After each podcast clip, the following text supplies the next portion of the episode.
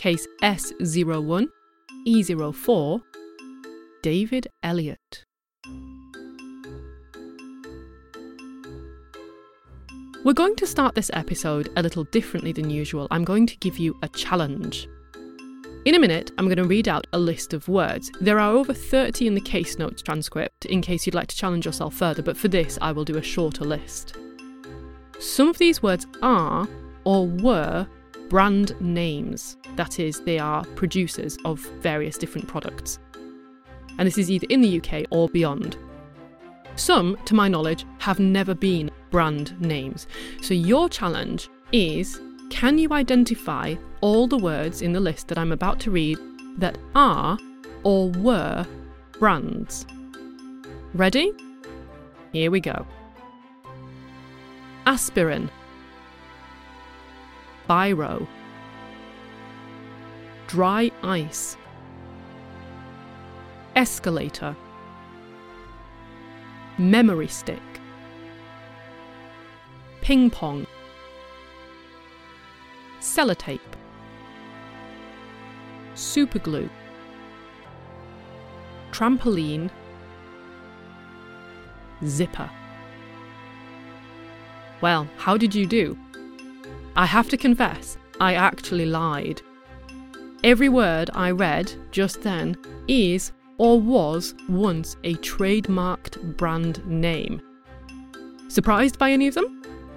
More to the point, why are we playing a strange corporate word association game? Here comes a very long answer to that question in the form of the rest of this episode.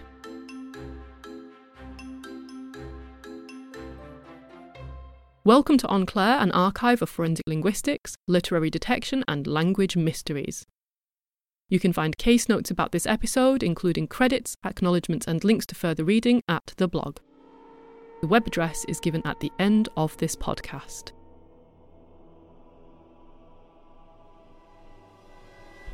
It's March 2012. We're in Phoenix, Arizona. Spring has brought with it a few cloudier days, and it's still a little cool, only around the low 20s, that's around 70 degrees Fahrenheit.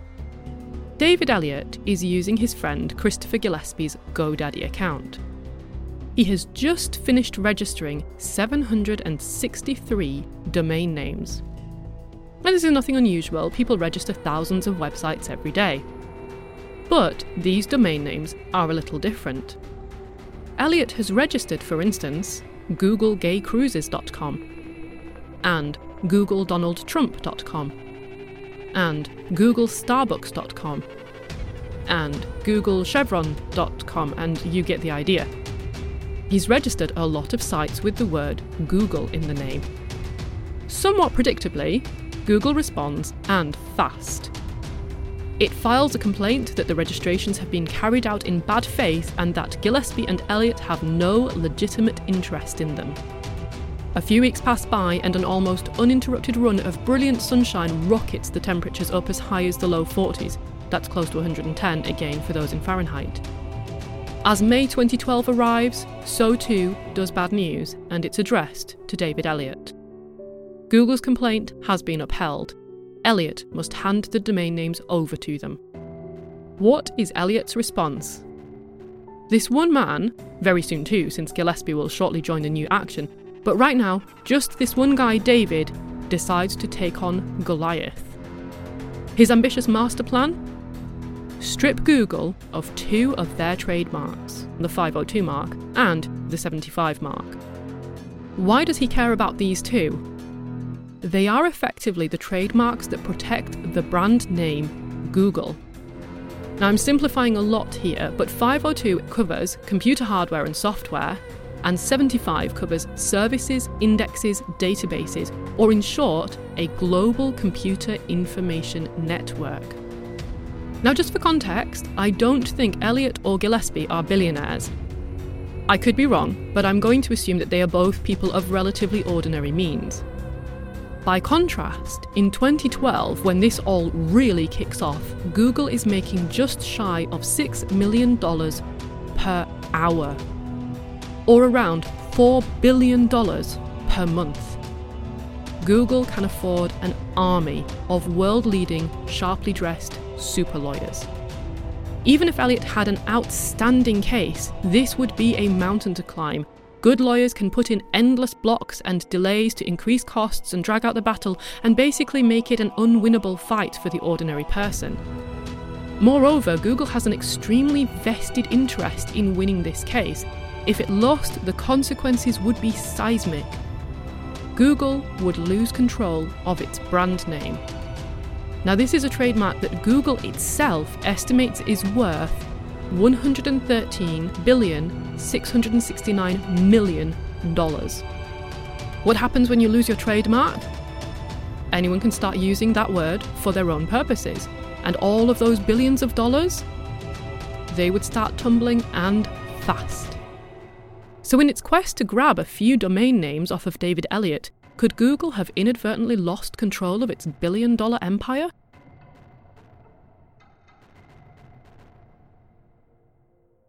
Before we get stuck back into David versus Goliath, to really understand the forces and theories at play, it's useful to know a few important things about trademarks. So let's do five facts just to get started. Fact 1 You can trademark all kinds of surprising things, smells, sounds, colours, images, and so on. But the cases we often hear about, and the ones that this episode is concerned with today, is where we trademark words or phrases, or in particular, where we trademark brand names. The principal purpose of brand name trademarks is to try to tell you the origins or the producer of whatever service or product it is that you're buying. So these are words that have been given a special legally protected status, and that protection means that the trademark holder can control how others use that word or phrase. Within reason, they can't go tyrannically mad about it. Fact 2. You can't just go out there and trademark any word you like. So, for instance, in 2004, Donald Trump, the one and only, sought to trademark the phrase, You're fired and all terrible, predictable jokes aside, the application was rejected. Common words and phrases are usually a no go, so you'd be extremely lucky to get a trademark on the word water or sky. I say usually, looking at you, Microsoft, and your rather amazing trademark for the word Windows, and you too, Apple. Also, you can't trademark that which hath been already trademarked. So in 2010, Nicole Polizzi of Jersey Shore, I am way outside my comfort zone right now, tried to trademark her nickname Snooki. S N O O K I. I hope I'm saying that right, and if I'm not, I'm sorry. The USPTO, the United States Patents and Trademarks Office, denied her name trademark status because there is a British fictional cat with an almost identical name. Go the Brits. This Snooky is actually spelled with a Y rather than an I, it's the eponymous hero of the Adventures of Snooky line of books, and it was awarded trademark of the name years earlier. As a result, the USPTO was concerned that it might be confusing to the public to have two Snookis out there. There can be only one Snooky. Fact 3 Grammar matters. So, trademarks, and particularly brand name trademarks, are intensely linguistic in nature at a lot of different levels. And grammar really does creep into this. There's an organisation called the International Trademark Association, or the INTA, and it gives guidance to people with trademarks. It helps them to try to protect and enforce those trademarks. So, their very blunt advice is as follows Trademarks and service marks are proper adjectives, not nouns, not verbs. A mark should always be used as an adjective qualifying a generic noun that defines the product or service. Like, they don't mess about, their leaflet is really very blunt. So they give these examples. They say things like, put on your Ray-Ban sunglasses, and send it by FedEx courier. So notice each time how it's Ray-Ban sunglasses and FedEx courier. The specific brand name, Ray-Ban FedEx, becomes a modifier for this generic product. By contrast, they strongly recommend against businesses using their own trademarks in sentences like, put on your Ray-Bans, or FedEx it. So, in those cases, as you can tell, Ray-Ban has become a noun and FedEx has become a verb. And what happens here is that you've kind of dropped the specific product itself, and the brand name has shifted into the position of becoming the product. So it's gone from just being this general brand name to being a specific product. That's where the problems start to creep in. The problem is, though, language is an evolving entity and it laughs in the face of your rules. It does not give a fig what the INTA thinks. People will verb nouns and noun adjectives all day long if it suits them. And it's difficult to explain to the ordinary person in the street how saying, pass me a Kleenex, or I hate hoovering, causes any harm to anyone, least of all to a corporate giant somewhere out there rolling in billions of dollars. But this tiny daily erosion, like rain on cliffs, does eventually have an effect. So, as the INTA argues, such uses pave the sure and steady road to the ultimate loss of your trademark as people begin to forget that the brand name is distinct from the product or services itself.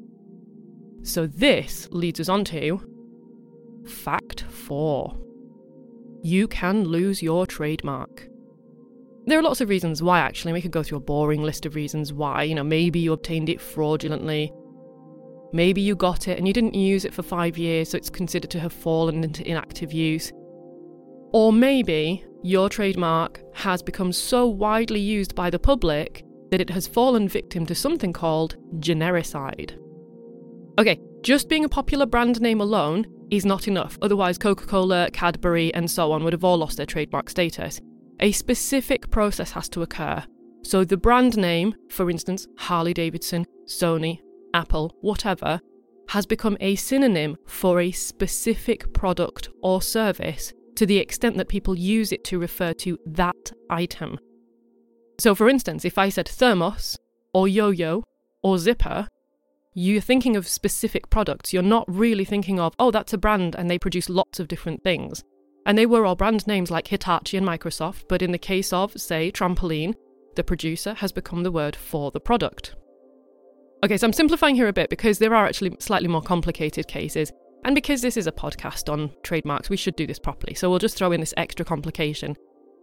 Sometimes the brand name and the product are invented together, and this is particularly true of new toys. If you're out there manufacturing and inventing a new toy and giving it a name, you have to bear this in mind. If the thing that you're inventing never existed before, and then you invent it, and then you call it the Recadra, which happens to be my name backwards, there is no other competing producer of this thing because I've created it. So the name that I've given it and the product itself, the brand name and the object name are one and the same thing. And there's only one source for this product, which is me. So this is known as a single source case, and they are especially legally difficult because if the product name and the producer name are the same, how do you know when people are mistaking the producer for the product? So, the same as with trampoline or yo yo, the brand name and the product name are the same thing. In other cases, though, and much more often the case really, there are multiple competing makers of an object or providers of a service, or it already had a non proprietary name to begin with. It had sort of a more generic name, and someone just came along and marketed their version so much better than everyone else. So, escalators. They were originally called moving staircases. The 1950s is calling. And sellotape was actually sticky tape, or is actually sticky tape. Biro is a ballpoint pen, a Zimmer frame is a walking frame, and so on. But someone's come along, marketed their product particularly effectively, and their proprietary eponym has ruthlessly supplanted these generic alternatives. Sometimes this is so complete that the common name, the ordinary name, is pushed out of mainstream use altogether. So, if you like this sort of fun, try going around saying, Hey, let's take the moving staircase. Or, My head hurts. Do you have any acetyl salicylic acid? Asking for acid at work may not go down well. Finally, fact 5. When there is a dispute over whether a trademark has suffered genericide or not, the main method used by the court to determine its status is something called the primary significance test. Sometimes you'll find it's called the principal significance test. What is this? Well, it is a major cornerstone in trademark law, and at its simplest, this is a test to see how the public thinks of a word. It's the kind of most elaborate, legalistic word association game you can think of. So, when you hear, for instance, Hoover, what do you think of? Now, this is an interesting test to play between the UK and the US and Australia. In the UK, if you say Hoover, do you think of this product that's designed to suck dust and fluff out of carpets and off floors? Or, much more likely if you're in the US or Australia, do you think of a brand that produces vacuum cleaners and tumble dryers and dishwashers and all kinds of stuff? So effectively, Hoover is now what we sometimes call a ghost mark. It has trademark status legally, but in practice, in the UK, it's almost certainly been lost. According to the United States Code 15, Section 1064, subsection 3, of course, and I am kind of paraphrasing here, if the majority of the public who use the term are unaware that it is also a trademark or a brand name, in other words, if it has lost its primary significance as a brand, then the word is deemed generic and the trademark can be lost. Quick side point here there are specialists who administer questionnaires with the sole purpose of finding out what the primary significance of a brand is for a particular demographic. And those specialists, these survey designers, these questionnaire administrators, administrators? What is the word there? Anyway, these people who administer these questionnaires can be called up in court to present evidence to help the judge decide on the outcome of a trademark dispute. So, those were our fun five facts about trademarks. I know you are as blown away by this as I am, so we'll wrap this section up. And for the purposes of the rest of this case, you really only need to hang on to two details. Firstly, the INTA's advice that you should not use or allow your trademark to be used as anything other than an adjective, because verbing or nouning is this quick route to genericide. Secondly, if the majority of people, when they hear your brand name, think of a specific product rather than you as a producer, then your trademark has probably suffered from genericide and can be stripped by the court. Right, we've covered the theory. Let's get back to David Elliott, who wants his 763 domain names back, and he's going about this by trying to strip Google of its brand name trademarks. What were Elliott's arguments?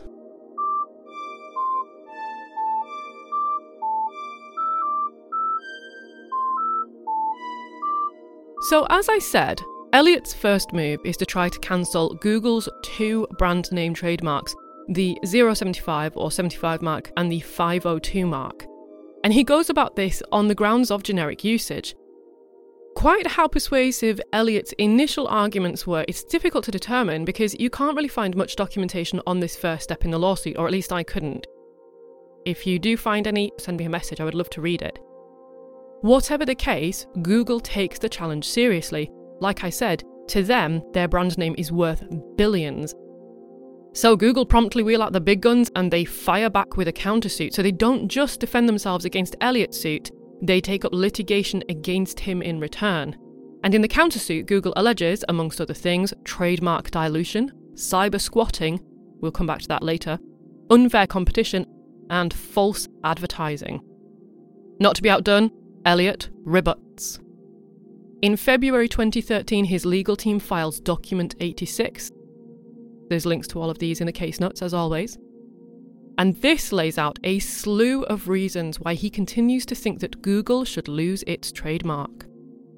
He opens with a claim that Google has failed to successfully defend its trademark in this case already, because its only evidence is its market share, a flawed survey, the opinion of a lexicologist who admits that Google, when used as a verb, bears no trademark significance, and incomplete dictionary evidence from sources it has intimidated into submission. Okay, so I'm not sure what's more gripping here the subtle shade that he seems to be throwing at Google's linguists, or the hints at lexicological terrorism conspiracy theories. It's all amazing. Whatever the case, Elliott now clearly formulates a key argument that runs through all of his legal challenges, and we'll end up reciting this again and again and again as he keeps hitting this point over and over. So, his major argument is he claims that Google is being used most often as a verb. That is, when we say things like, I Googled her email address, or could you Google that for me? And he says, hey, hey, verbs can't be trademarks, right? Remember what the INTA says. You shouldn't use it as a verb So if Google is mostly occurring as a verb and verbs can't be trademarks, then ta da! De facto, the trademark should be lost. So it's an interesting argument. For now, though, how does he bolster this claim? What proof does he use? To be fair to him, he goes through a range of potential sources, and these include how Google is used on television shows, in films, on the news, in magazines, novels, cartoons, and so on. He also points out that Google appears in thousands of domain names offered by the GoDaddy auction site, where Google is incorporated into the name as a verb, like the domain names he registered himself. He argues that when the American Dialect Society, quick nod to you guys, well done ads, when the American Dialect Society chose their word of the decade, they selected the verb variant of Google. Quite how that bolsters his argument, I'm not entirely sure, but he just says, well, the ads did this, so, you know, it's a big deal. He claims that his own search engine, when asked to define Google, returns a lowercase verb only definition. Now, amusingly, I googled define Google on Google, and sure enough, the top hit is indeed Google's own dictionary definition entry for the verb. I included a screenshot in the case notes, but you could just run the same query yourself. Even more amusingly, in Google's own rules for proper usage, they give a list of Google trademark do's and don'ts, and their list of do's contains the following Use the trademark only as an adjective, never as a noun or verb, and never in the plural or possessive form.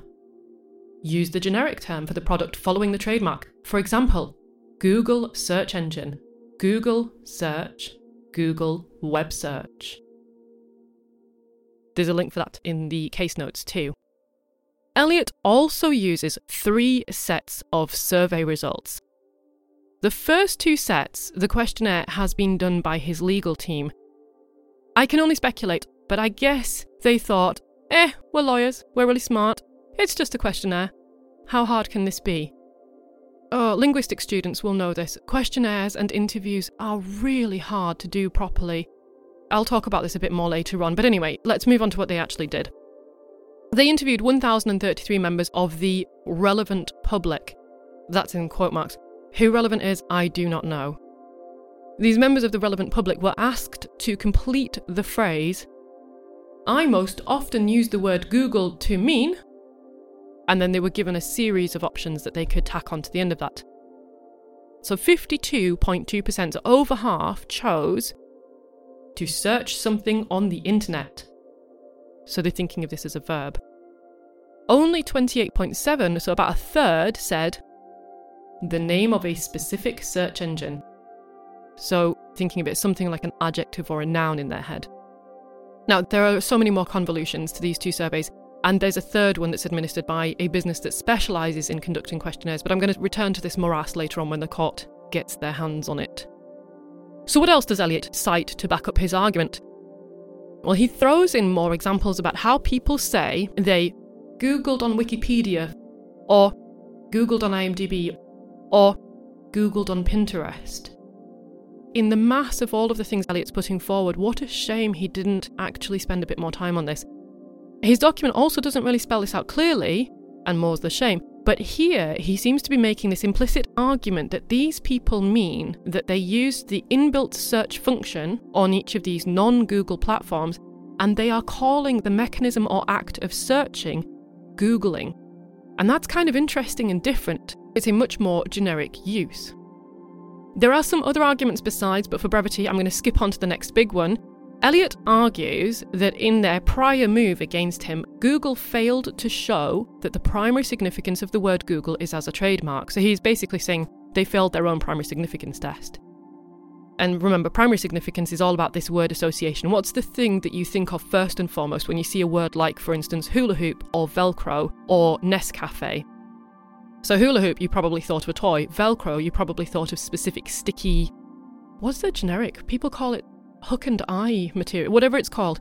And when I said Nescafe, you probably thought of a brand that produces lots of different things. So the trademark Nescafe stands up to the primary significance test, the hula hoop trademark does not. Elliott is saying that Google fails their own primary significance test. So he also takes issue with a test that Google used to determine that the brand name is still a primary signifier instead. In their evidence, they wheeled out something known as a Teflon survey, What is a Teflon survey? I hear you ask. It sounds fascinating. You've already done one. You did one at the start of this episode. So, in simple terms, you give people a list of words and you ask them to identify all the ones that are brands and all the ones that are not. And you sort of measure the success. So, if only 30% of people recognise that the word Teflon is a brand, then you're kind of sliding towards generic use and so on. So, Elliott argues here this is skewed towards product and therefore towards nouns or objects. And remember, this whole argument that he's putting forward is that Google's usage is primarily as a verb, and the Teflon survey simply doesn't address this. One final bit from Elliott's suit. In section 7, he takes aim at Google's linguist. I, he really goes for Google's linguist. It's amazing. I'm just going to quote from the document because honestly, I can't paraphrase this in a better way than it's actually already written. It's amazing. Section 4A 7. This is on page 12 if you want to go read this. We're starting with a heading Defendant's linguist is conflicted, his confusions are of law and without factual support, and he admits that use of Google as a verb cannot have trademark significance. So that was the heading. On to the main of the quote itself. Defendant's expert linguist, Geoffrey Nunberg, was first contacted regarding his services by plaintiff's counsel, that is Elliott's counsel, in December of 2012. Geoffrey Nunberg, to give you some context, is an American linguist and researcher. At present, he's an adjunct professor at the UC Berkeley School of Information, and in the past, he's taught at Stanford. So Nunberg would have been in his late 60s at the time of this case. Plaintiff's counsel sent Nunberg the complaint asking if he would be an expert in the case. In addition, plaintiff's counsel left Nunberg a voicemail explaining plaintiff's theories in the case. In response, Nunberg emailed that he thought the case was, quote marks, interesting, and that he would be, quote marks, happy to discuss being plaintiff's expert. On December 5th, 2012, Nunberg and plaintiff's counsel had a telephone conversation about the case and plaintiff's theories and strategies thereof. Following the conversation, plaintiff felt that Nunberg was, quote marks, on board with being plaintiff's expert witness. The next day, Nunberg sent plaintiff's counsel several expert witness reports that he had prepared in prior cases to ensure that he had not previously expressed any conflicting opinions that could be used to impeach the opinion he would give in this case, at that time contemplating an opinion in favour of plaintiffs. After reviewing these reports, on January 30th, 2013, plaintiff's counsel told Nunberg that plaintiffs were interested in retaining Nunberg as an expert witness. On March 4th, 2013, however, Nunberg told plaintiff's counsels, quote marks, I was looking forward to working on your case, but some health issues make it difficult for me to make commitments over the intermediate term, so I'll have to pass. Despite all this, Nunberg has now reversed his opinion and provided an opinion for defendant. He is clearly a hired gun who will say anything he is paid to say. Several of Nunberg's opinions are conclusions on the ultimate issues of this case, such as whether widespread use of a trademark as a verb affects the validity of the mark. Clearly, Nunberg's opinions on this are improper. In addition, some of Nunberg's opinions contradict existing law. Nunberg opines that a trademark can be, quote marks, representative of a genus without being generic. However, the very definition of a generic word is one which represents the genus, rather than the product of one specific producer. Nunberg's contrary opinion must be disregarded. Finally, Nunberg opines that a verb can never function as a trademark, as will be discussed in the following section, and in plaintiff's motion for summary judgment. The logical conclusion to be drawn from this opinion is that verb usage is necessary non trademark or generic usage. Thus, if the majority usage of a word is as a verb, then the word is generic. Yeah, he really sort of sticks it to Nunberg there. Legal documents can be dry and dull and tedious. Sometimes they run for hundreds of pages and they don't really make a point. I kind of think that's a strategy to make people switch off and miss important parts of the argument. But sometimes they do stuff like this and they are better than a good book. If you have a warped sense of humour. But you know what Elliott and his team don't use? They don't use a corpus linguist. What can you do? Moving on. In short, as you can see, Elliott's overriding argument is that Google as a verb is the dominant usage and that trademark guidelines already dictate that verbs are de facto not trademarks anyway, and that as a result, Google should lose its trademark status. And that their linguist is a hired gun, of course. So, David has fired a whole arsenal at Goliath. How will Google respond?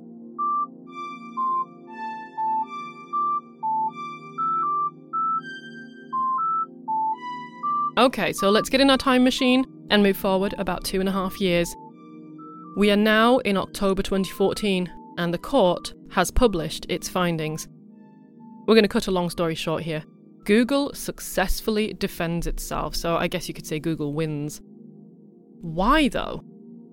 Well, the court takes apart the two prongs of Elliott's suit pretty quickly and efficiently as follows.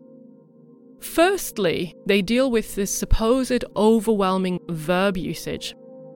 As I'm sure you are now very clear, Elliott's argument rests on the fact this verb Google is dominant and also non trademarkable, ergo generic. Helpfully, the court identifies two usages here, and this is actually something that I wish had happened much further back in the suit as it developed, because this is quite a useful distinction. So, the court identifies indiscriminate and discriminate verb usage. As it would suggest, this discriminating version, or this discriminate verb usage, is where users say they're Googling and they mean with Google. The indiscriminate version is where people say they're Googling and what they mean is they are using a search function. And this could be on Wikipedia or on Tinder or whatever. It doesn't necessarily mean on the Google search engine itself.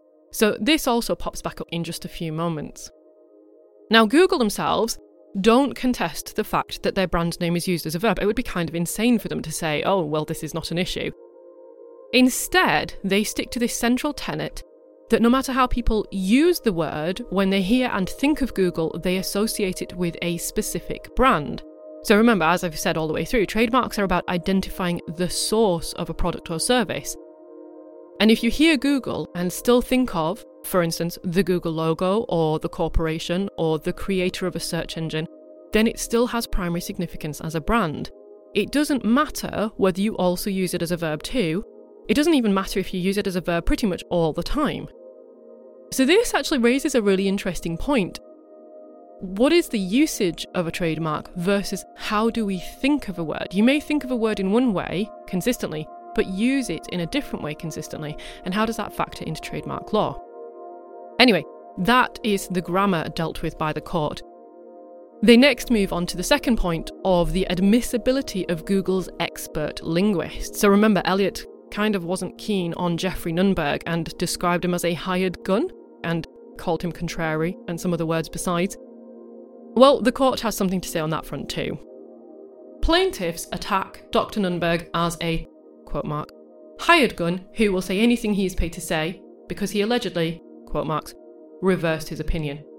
While inconsistencies may be an indicator of reliability, plaintiffs do not substantiate their allegation that Dr. Nunberg reversed his opinion.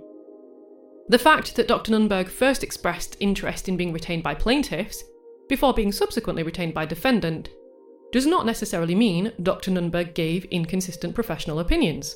To the contrary, the only evidence in the record is Dr. Nunberg's testimony that plaintiffs never retained, paid, or shared any confidential or work product information with him, that he never shared any of plaintiff's information with defendant, and that while he may have shared ideas with plaintiffs, the only expert opinion he rendered was the one contained in his report.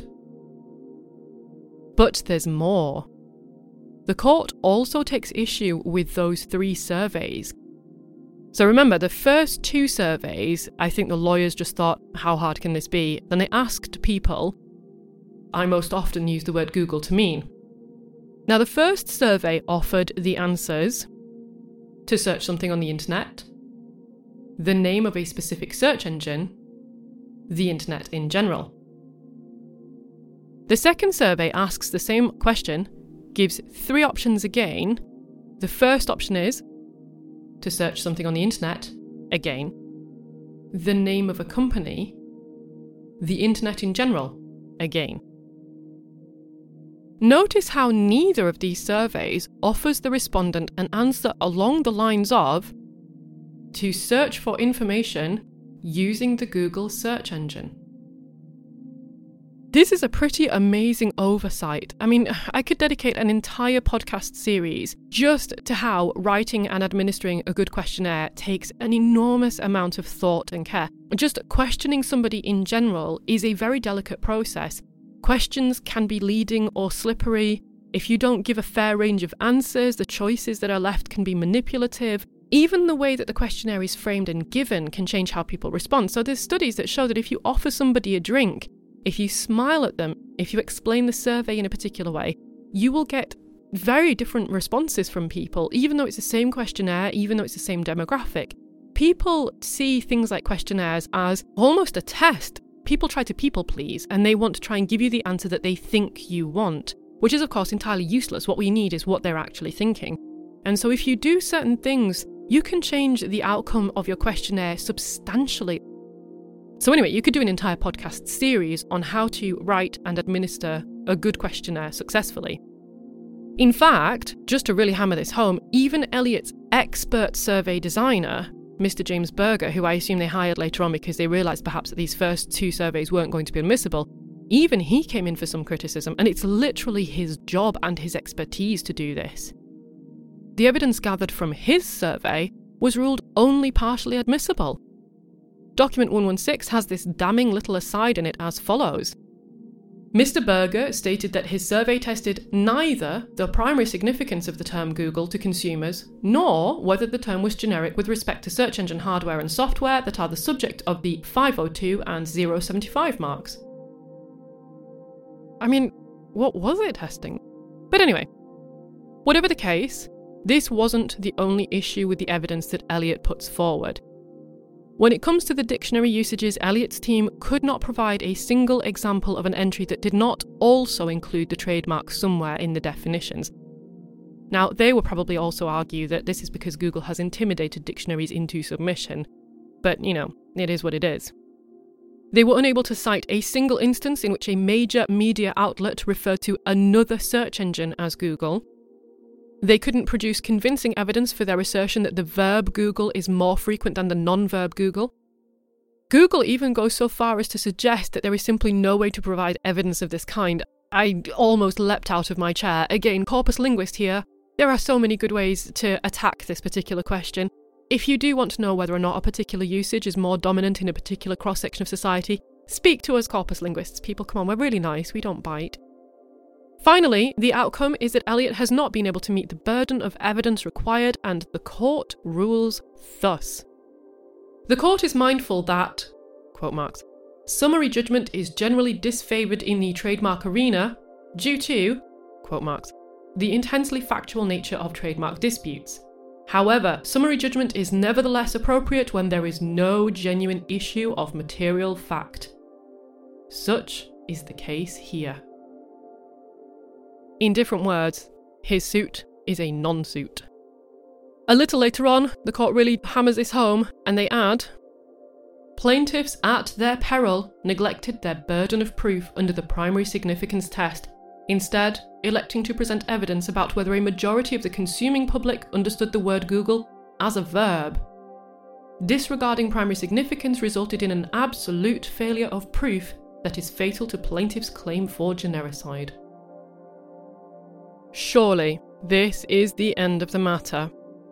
It is not. Of course. This guy wants his domain names and he will take on Google to get them back. So, Elliott appeals the judgment and the case goes to the Ninth Circuit.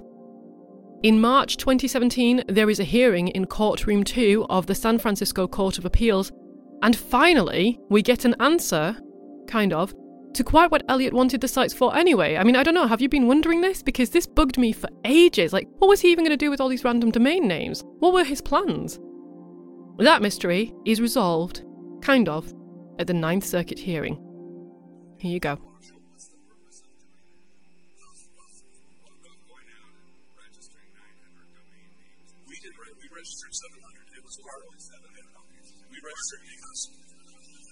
What was the purpose? Well, yeah, let's the, plaintiffs here were not. And what we're why did they do it? The first thing I must note is our complaint has no details claimed whatsoever.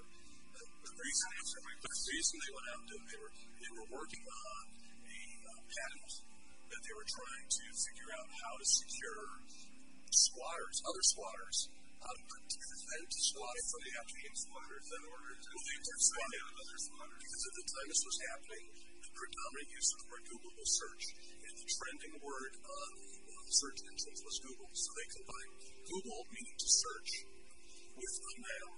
And when you combine to search with a noun on mobile devices, you were asking the search engine to search for that information, and you were getting a higher rate of return. That was the theory. They were testing that theory. It was academic. And they were not making it like this. What would happen if somebody somebody searched the internet for one of your registered domain names? Where, where would it take them? Most went nowhere. A couple went to some other sites for some other academic purposes. There was not a significant amount of dollars being generated. I say, I thought I read something in the record about some sort of an adult site. You're right. I mean, those are interesting facts, right? I don't know. I mean, I'm trying to figure out what's there was, they were registering some of them at the top level domain of Triple X. At the time Triple X had started, it had better um, analytics. And so, in order to track how people were using, they dumped some of these uh, names onto the Triple X site because it was a newer top domain, which had better metrics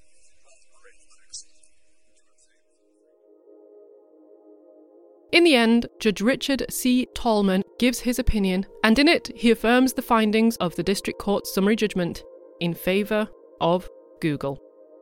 Elliott's appeal is described thus The plaintiffs produced thousands of pages of largely irrelevant evidence, showing merely that Google is sometimes used as a verb.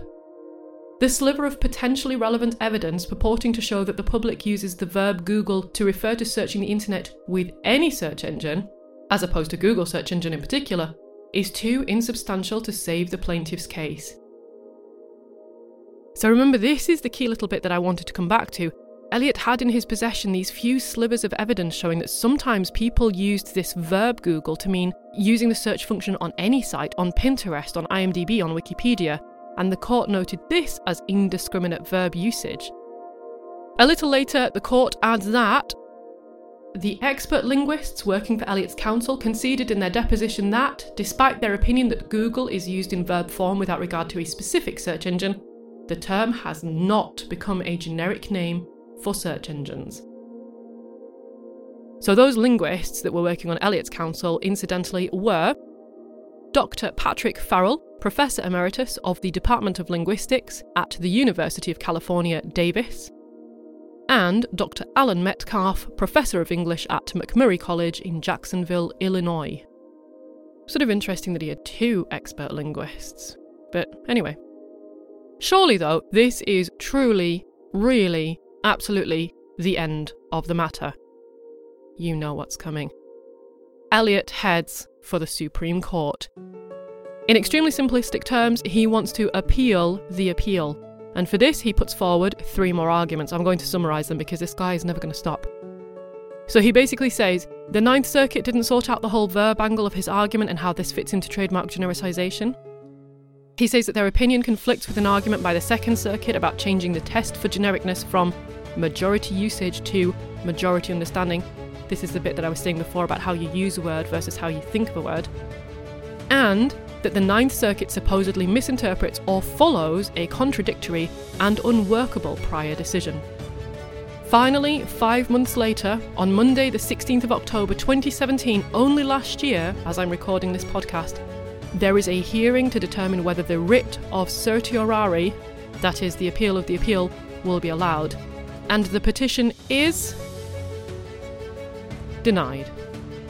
Will Elliott try any further action? Honestly, I do not know, but I get the sense that this guy does not give up. So, stay tuned, there could be a part two in future. Last note as I finish if you are interested in how forensic linguistics and corpus linguistics work in the field of trademarks, they are both so relevant to this field.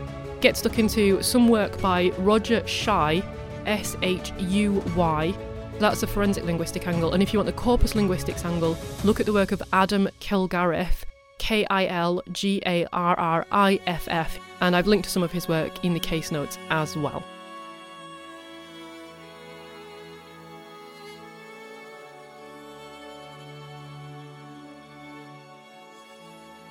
This episode of En Clair was entirely researched, narrated, and produced by me, Dr. Claire Hardaker. However, this work wouldn't exist in its current form without the prior efforts of many others. You can find acknowledgements and references for those people at the blog. Also, there you can find data, links, articles, pictures, older cases, and more besides. The address for the blog is wp.lancs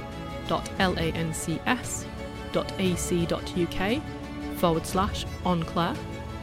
And you can follow the podcast on Twitter at underscore enclair. Or if you like, you can follow me on Twitter at Dr. Claire H.